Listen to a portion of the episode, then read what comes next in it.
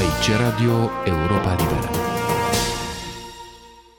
Domnule profesor, sunteți președintele onorific al Societății Mozart din România, de care v-ați ocupat câțiva ani buni. Când a fost cunoscut Mozart în societatea transilvaneană, chiar în epoca iosefinismului? Să știți că da, să știți că da și suntem foarte mândri. Contele George Banfi, înainte de a fi devenit guvernatorul Transilvaniei, a făcut studii la Terezianumul din Viena, s-a integrat plenar în viața politică din capitala Imperiului Habsburgic. El a ocupat poziții în ce în ce mai înalte, devenind un confident influent al împăratului Iosif al II-lea. Trezorier, vicecancelar, apoi din 1786 guvernator al Transilvaniei și mare maestru al lojii masonice a Transilvaniei. Contele Banfi a reușit să mute guvernarea Principatului de la Sibiu la Cluj, ridicând astfel orașul nostru la rangul de capitală de provincie. Palatul Banfi din Piața Mare, astăzi Piața Unirii, este o replică a Palatului Bruckenthal din Sibiu și această clădire a găzduit o mulțime de manifestări muzicale care au avut loc sub semnul lui Mozart, Banfi fiind căsătorit cu Josefa Palm, o aristocrată vieneză a cărei familie a întreținut relații personale apropiate cu Mozart și pe Josefa Palm, o sursă de epocă, a declarat-o drept fostă elevă la pian a lui Mozart. Ea a dus la Cluj cutuma de tip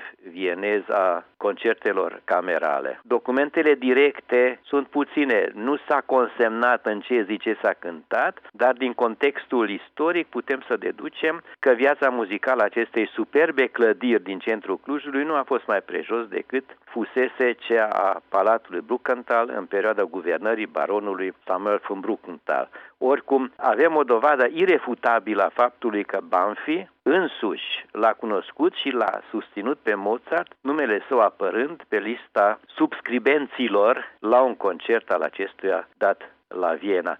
Când atestă un, un document, sub orice formă, o interpretare a muzicii lui Mozart în țările române? În uh, anii 1790, atât uh, Transilvania cât și celelalte două țări române au fost vizitate de trupe italiene și austriece de operă care au cântat deja operele, lucrările scenice ale lui Mozart. George Breazul a susținut despre această temă în 1956 la Viena un uh, foarte important uh, referat pe care nu permit să-l citez din memorie. Din acea perioadă s-au păstrat uh, anumite afișe care sunt uh, clare și despre cultul lui Mozart la Cluj, în Palatul Banfi, se păstrează anumite relatări de presă, de exemplu că de ziua domniei sale Iosefa Banfi s-a cântat la palat quintetul în mi bemol major, despre care Mozart considera că este cea mai bună lucrare ce a reușit el să compună în toată viața lui.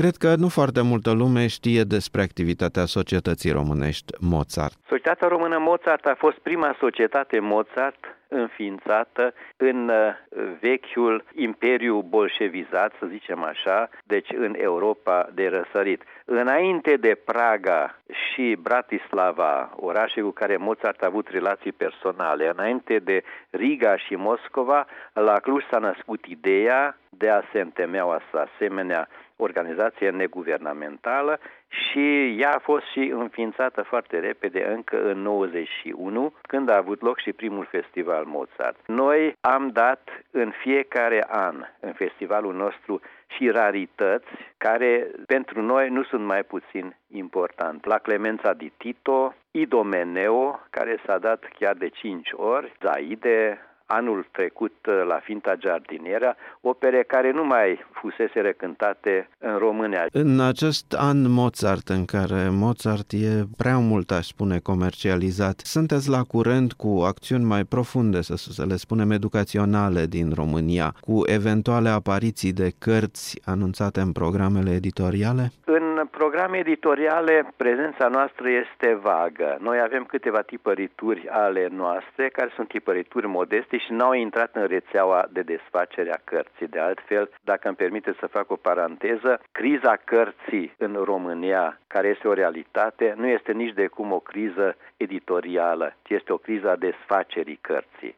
am închis paranteza. Deci ne-am tipărit câteva cărți. Acum, pentru această aniversare, am reușit să avem o coproducție cu editura muzicală din București.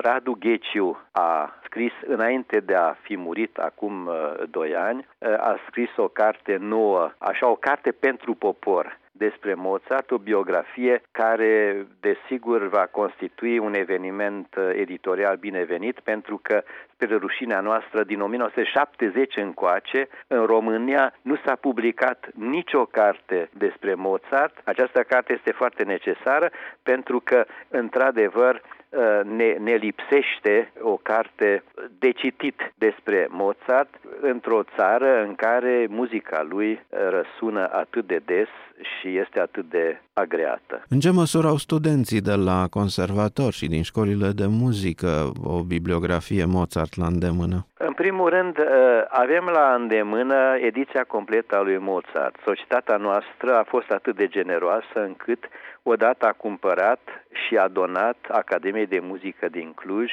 opera completă a lui Mozart, care cuprinde, dacă nu mă înșel, 32.000 de pagini de partitură, pentru ca studențimea noastră să poată cânta opera lui Mozart dintr-o sursă autentică, dintr-un text stabilit de primii mozartologi, primii filologi ai specialității, în ceea ce privește marea literatură mozartiană, ea este mai mult decât absentă din bibliotecile noastre. Dacă am vorbit înainte despre criza desfacerii cărții, Desigur, această observație se referă și, la, și cu atât mai mult la distribuția cărții muzicologice străine în România. Totuși, societatea noastră dispune de o bibliotecă considerabilă și ne bucurăm chiar din București și din alte provincii ale țării. Din când în când, membrii noștri ne mai solicită bibliografii pe care noi le punem la dispoziție cu multă plăcere. Domnule profesor, vă mulțumesc foarte mult!